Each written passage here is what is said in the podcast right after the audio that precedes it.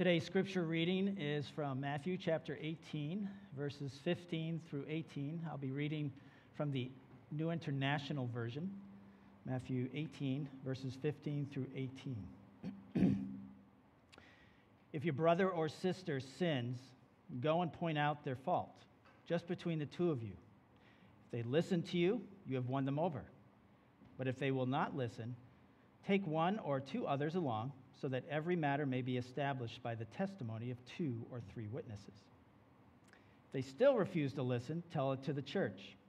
And if they refuse to listen even to the church, treat them as you would a pagan or tax collector. Truly, I tell you, whatever you bind on earth will be bound in heaven, and whatever you loose on earth will be loosed in heaven. The word of the Lord. So today is our last message uh, from this chapter in Matthew, where Jesus taught us on life in kingdom community, and he's given us some really good principles. And I read scripture today because our dear brother Nathan came down with COVID, and so uh, he's recovering.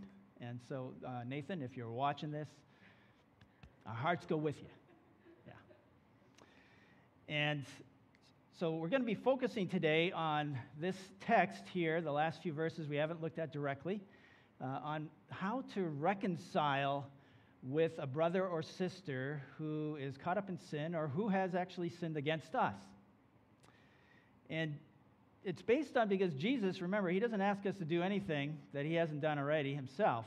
And Jesus came to reconcile the world to God the Father by taking on the punishment of our sins on himself and all the punishment we deserve and paying that penalty once and for all. And so, therefore, those of us who follow him can be reconciled to God, not based on what we do, but on based on what he has done. So Jesus is the only way we can be reconciled to God. And now he's asking us who follow him to reconcile with each other, especially to try to help a person we see that sins in our community be reconciled or come back to the way of following Christ our Lord. So let's just open it up a little bit. What are some uh, common situations or things that cause conflicts Uh, among us in our families, or let's say our church community? Um, this is open for you. Uh, you can end online, you can just put it on the chat. I won't see that, but at least somebody will. Um, or you can just speak it out here. What caused conflicts? I mean, I'm assuming you guys do face some conflicts, yeah? Money? Money? Yeah? Meaning like? Fighting over money. Okay, fighting over money. Yeah, that's right, thanks. What else? Difference of opinions. My way or the highway, right? Yeah, good. Anything else?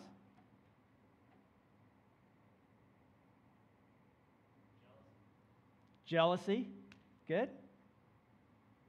Now I can think of one where a husband and wife are driving in a vehicle going somewhere, and one's driving and one's not. And eventually, usually what happens is the one who's not driving makes some comments about the one who's driving. And that tends to cause conflicts sometimes. Also, in our church community, I can say that there's neglect that happens sometimes. People feel neglected or maybe excluded, or uh, hurtful words are spoken, or maybe gossip uh, hurts the community at times. These things we have to deal with in a good way. Yeah, you know, a funny thing happened years ago in Darlington, Maryland. Uh, Edith, a mother of eight children, uh, was visiting her neighbor, and she came home back from walking from her neighbor's house, and she saw five of her children all huddled in a circle, like, you know, you do, you know, before a basketball game or whatever, and they're intensely looking at something in the middle of them. So she was curious, so she goes over and she tries to look over them to see what is in the middle, and to her surprise, she sees baby skunks that they're looking at.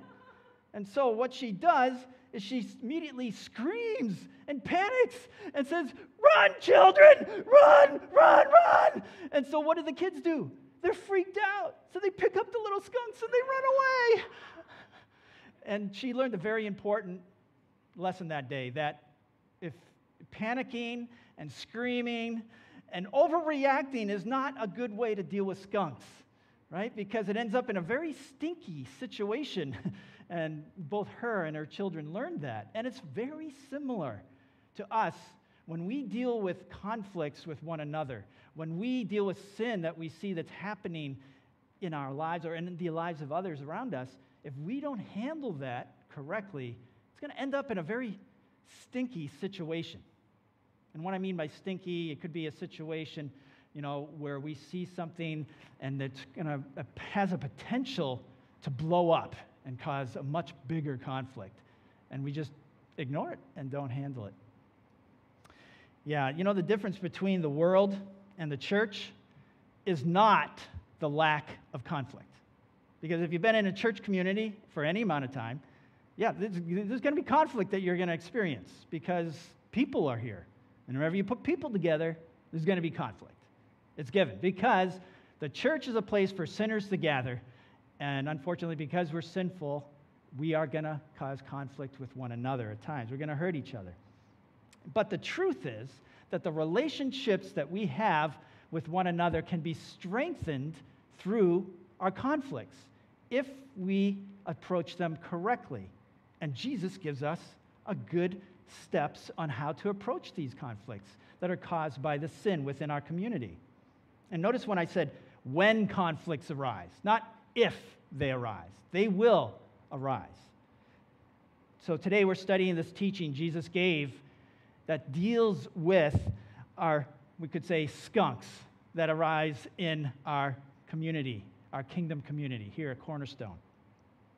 And so often these conflicts arise when one person sins against another, or we observe a person in our community sinning or caught up in sin, and then we, it may hurt somebody else we see, or may be even hurt us. So let's look at this text again in Matthew chapter fifteen through Matthew chapter eighteen, verses fifteen through eighteen. And I want you to notice now when I read this again. Repetition is the best teacher. I'm going to read through this again, but I want you to count how many times you hear the word if and how many times you hear the word listen. All right? If your brother or sister sins, go and point out their fault just between the two of you. If they listen to you, you have won them over. But if they will not listen, take one or two others along so that every matter might be established by the testimony of two or three witnesses. If they still refuse to listen, tell it to the church. And if they refuse to listen, even to the church, treat them as you would a pagan or tax collector. Truly, I tell you, whatever you bind on earth will be bound in heaven, and whatever you loose on earth will be loosed in heaven. So whenever we see a word repeated in the scriptural text, in the Word of God, it's important to notice. And so how many times did you count the word if? Five. Not four, five, right? And how many listens? Four, right? So here they are. And notice that every time the word listen appears, it's paired with the word if. And so the word if means a conditional statement. You know, if this, then this, right? And so if a brother or sister sins against us, then this is what we are to do in response. So first notice that Jesus stated that a brother or sister sins, and then some translations here will put sins against us. So in the N I V, uh, it just says sins. Other translations will add sins against us. And, and if you just think of the what it's telling us to do, it may seem a little awkward to you, right? If you see someone who's sinning in our community. Now remember, it's talking about in our church community, those who follow Jesus. It's not talking about people who do not follow Jesus. But when we see it, it's kind of uncomfortable. Go to them who have sinned and then approach them and, and share with them what they have done that's wrong against what God has taught. Uh, but this is the best way because it's God's way for the health of the kingdom of community. And that's why we're focusing on this. But, you know, there's cultural issues that we may deal with. Uh, if in the Asian culture, sometimes it's not good to go directly to someone because then they feel attacked culturally. Or in the American culture, it may not be good. In my family, uh, you know, I'm from a white family, but still, we didn't want to deal with those kind of things directly. So that's probably why I fit very well in the Asian culture, right? But but still, we need to look at what Jesus taught us and follow it. And, and I like what best-selling author John Maxwell says in his book, Winning with People. Listen to what he says. I'll quote. He says, when confronting a person about a conflict issue, I have discovered that fifty percent don't realize there's a problem. thirty percent realizes a problem but don't know how to solve it. twenty percent realizes a problem but don't want to solve it. So notice that eighty percent of the time there's potential to solve the conflict. And it's important when I saw this quote that it, for to remember this when we go to a brother or sister who we see who has sinned, and we are trying to bring and point them back to the way, Jesus, that eighty percent of the time from this guy, and he's a very experienced uh, pastor and leader in the Christian community in North America, eighty percent of the time, he says he's experienced that most people want to resolve the conflict, right, or, or respond to what is being told them that they have done wrong. And so that's encouraging. We got to keep that in mind. And this passage here presents us with a whole scheme of action steps that we are to take for mending this maybe broken relationships because someone has sinned against us, or the way we approach someone who is caught up in sin in our kingdom community. So first, we see that if we feel someone has is sinning or caught up in sin or, or has, has sinned against us, then the first step we should immediately do is to put this complaint or this issue into words. In other words, think about it. Think and ponder, what is the reason, what did they do wrong according to God's word? It's not just how I feel, right? Oh, I feel bad. No, it's what did they do to actually break the command of the Lord, which means then they have sinned. It's not just our opinion, it's what this word of God says. The worst thing we can do, though, is not do anything and not think about it, but instead dwell on what they have done, maybe if they've hurt us, and let it just brood on it and dwell on it. And then it'll, it's like poison. It starts to seep into every aspect of our life, in our minds and in our hearts. And then we can't think of anything else but what they have done that hurt us or what they're doing that's hurting the community. And any such feeling then, in, in a healthy way, Jesus is saying, is we brought it out into the open. Put it down, state it, you know, face it. And then, as it says, if your brother or sister sins, go and point out their fault, just between the two of you. And if they listen to you, you have won them over. To show someone their fault, we need to actually know what we're going to say, right? And be prepared and think about it. It's a good habit to write down what happened, uh, how is it against the Word of God, you know, what does the Word of God say about it, and how do we feel about it. And then after getting prepared, then we do the second step, which is meet with them personally. Go to them one-on-one to talk to them about it. So much has, trouble has been caused by emails and texting when there's some bad feelings toward uh, people because it's misunderstood, because the text on the screen can be carrying a tone that's not intended. And people misunderstand, misread those tones that maybe is not intentionally conveyed by the person who's writing those emails or texts. Texting is even worse because we usually even shorter in our texts with our words and try to summarize and, you know, do the little pithy bullet statements and things like that.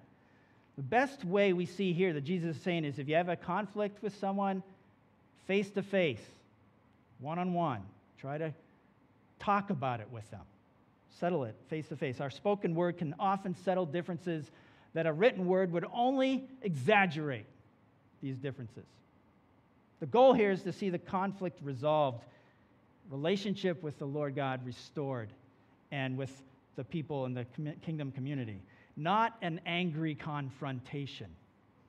Now, many times we may go to someone and confront them by how much they hurt us with the wrong attitude. Right? Uh, we, we go to them like saying, I'm right, and you're wrong, and you owe me an apology. Right? Notice my finger pointing. Right? That is not the right attitude. Because um, Jesus taught us earlier in Matthew eighteen that we are not to do these things that would cause others to stumble. The Apostle Paul, as well, talks about this in Galatians chapter six, one, where he says, brothers and sisters, if someone is caught in a sin, You who live by the Spirit should restore that person gently. But watch yourselves, or you also may be tempted. And the temptation for us when we're hurt is to lash out and hurt them back. That's the temptation we face when we are sinned against. Why this step doesn't work many times in the kingdom community is because we go and confront our brother or sister. Hey, Karis back there, you're very welcome to be here. We love having kids in here, so if you have children, just bring them in. I don't mind the noises. That's like their way of saying, amen, preacher. Speak it.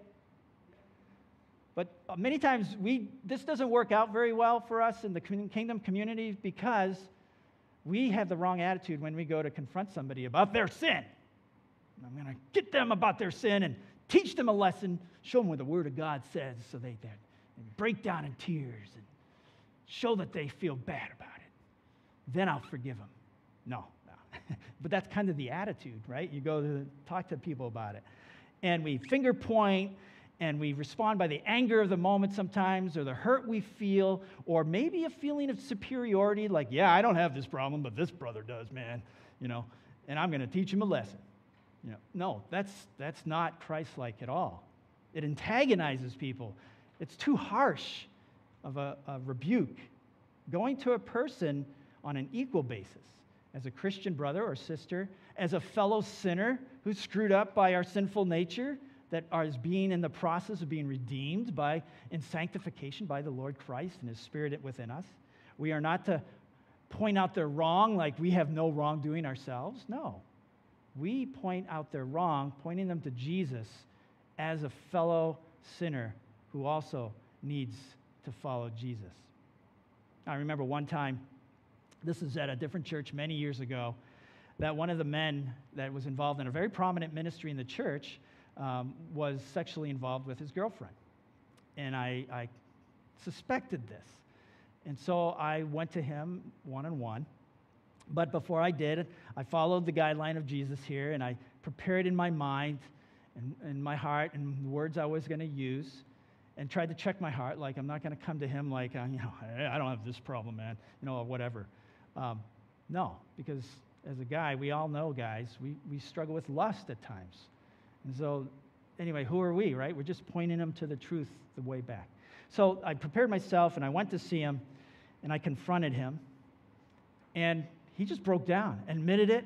He was sorry, he repented, and then he took steps to bring the relationship centered on Christ with his girlfriend.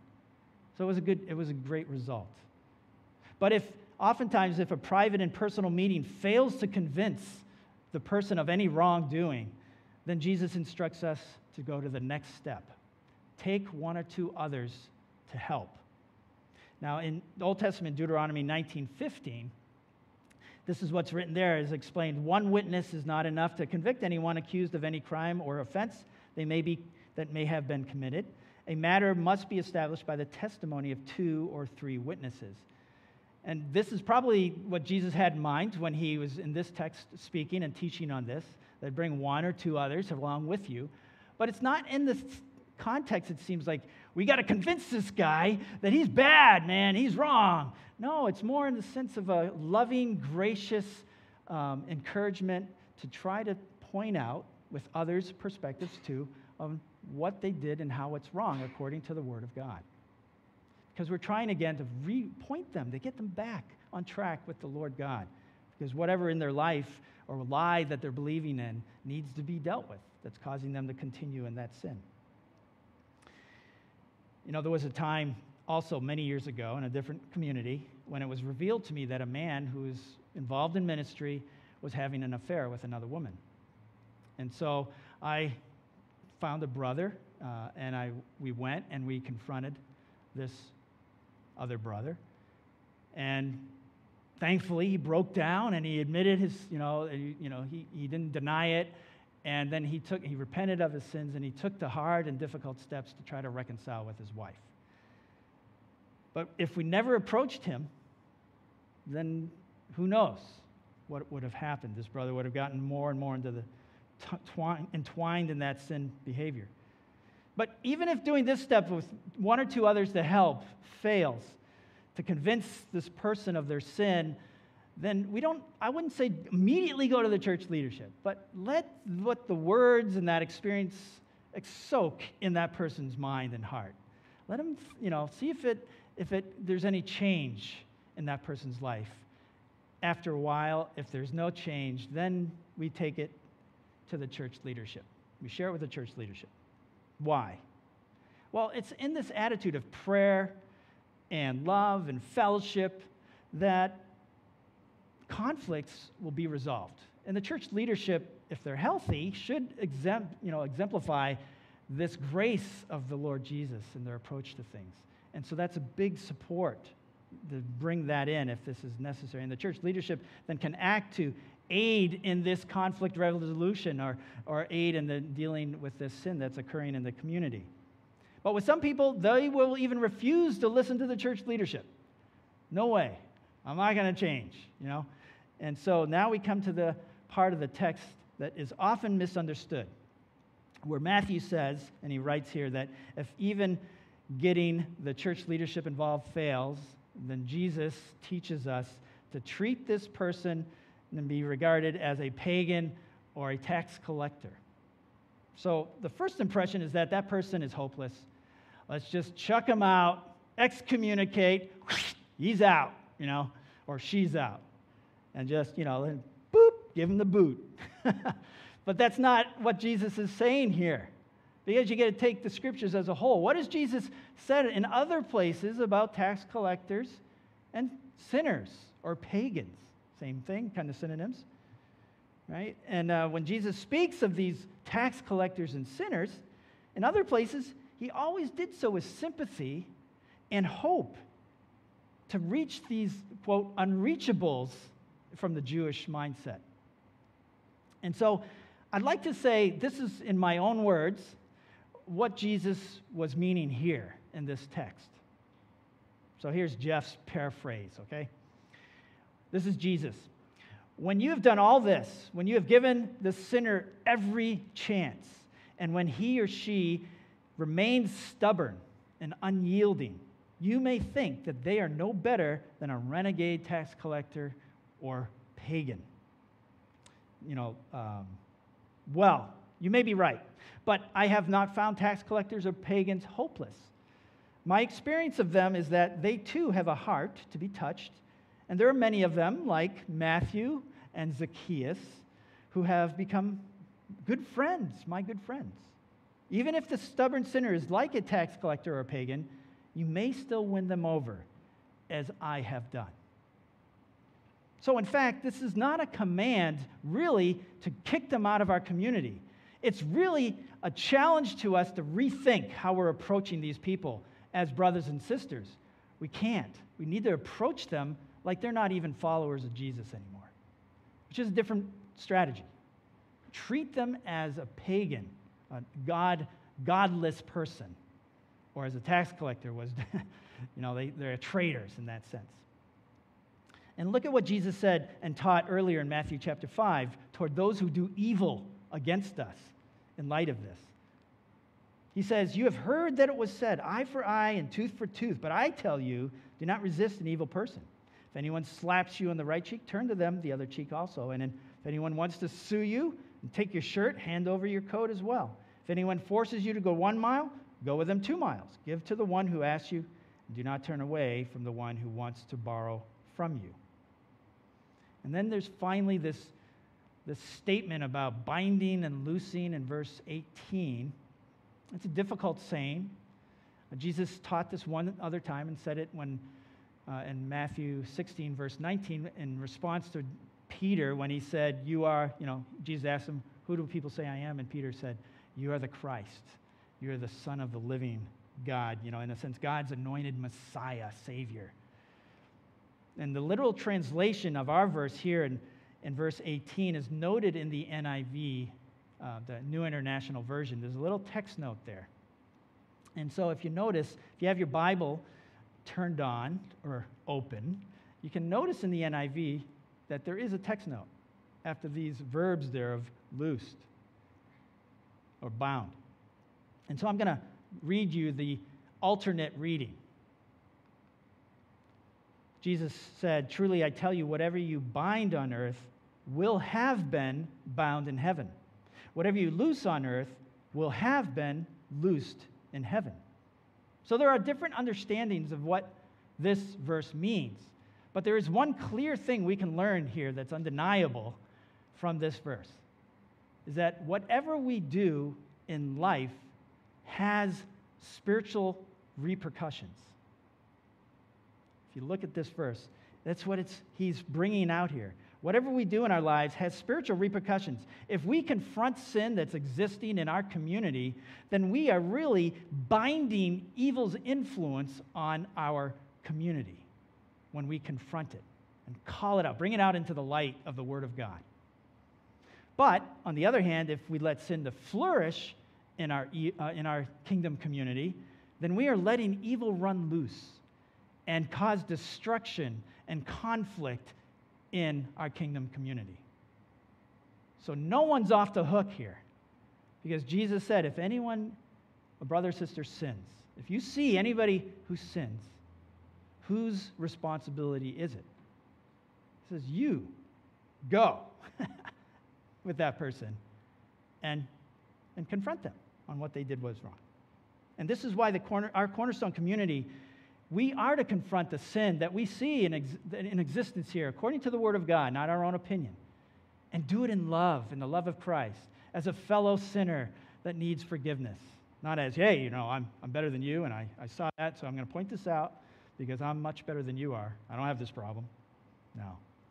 James chapter five emphasizes this as well. My brothers and sisters, if one of you should wander from the truth, and someone should bring back, bring that person back, remember this: whoever turns a sinner from the error of their way will save them from death and cover over a multitude of sins. But now let's think about it from the flip side. What if you or I are the person who's sinning or has hurt somebody in our community? We sinned against them. Are we willing to be confronted? I mean, how, think of yourself. How do you confront, I mean, how do you respond to being confronted about something you've done, been doing wrong? Do you get defensive? Do you lash back, build up your walls? Or do you easily listen and, and be willing to admit and, and consider what they're saying? How do we respond to people telling us that we've done something wrong, that maybe we even did something that hurt them or hurt someone else in our community? Do we try to understand what they're saying? Or do we go, oh, no, and we, we put up our defenses? The reason Jesus came and died for us is because we are sinners. And unfortunately, this side of eternity, we are being redeemed in Christ, praise God, but yet we still struggle with sin. And as a Cornerstone community, we still struggle with sin. I still struggle with sin. But we have been forgiven in Christ. We are free to do what is right once we see what is wrong in our lives. And so in a very real sense, when you and I approach each other about what is going on uh, wrong in, in one or the other's lives, we are sharpening each other. We are sharpening each other. It's part of God's sanctification. He, the Spirit of God is using us to show and remind ourselves of the truth of God's Word and how it is to be lived out. You know, the Old Testament book, Proverbs twenty-seven seventeen, I love this verse. It says, as iron sharpens iron, so one person sharpens another. And when you and I follow the instructions of Jesus, and our text today is instructions of Jesus, then we will experience even more of the life of God in our community, and the health that comes along with that life, and the intimacy of experiencing God in our midst as a community. And as we know, Jesus says, and then the world will know that Jesus was sent by God the Father because of the love that we have for one another and the unity we experience together. So let's just do a quick review. Steps to resolve conflict with a brother or sister in Christ due to sin. Put our complaint in the words, meet with them personally, take one or two others to help. If that doesn't work, share it with the church leadership. And if that doesn't work, change your strategy. Treat them like, basically, that they're, they're not following Jesus. They're, they're willfully refusing to follow and obey Christ. But remember, we confront this as a fellow sinner who needed to be forgiven because we're just as messed up as they are. And we go to them in love because that's what Christ has called us to do. As Jesus loved us, we love them. As he has forgiven us, we forgive them. As he has shown grace to us, we show grace to them. But let's do this, brothers and sisters, to be a healthy kingdom community and not let sin flourish in our midst, because that just gives a foothold for the evil one. Let's pray. Lord Jesus, give us the strength and the insight and the wisdom and the love and the grace and forgiveness needed to act on your teaching. We can't do this on our own. We don't even want to deal with these things. It's our nature to not confront. And if it is our nature to confront, then that's probably a problem too. Lord, we, we pray that we would be humble in you and do this not out of superiority, but out of a real sincere desire to love you and to love our brothers and sisters. Move in us, Lord, we pray. In Jesus' name, amen.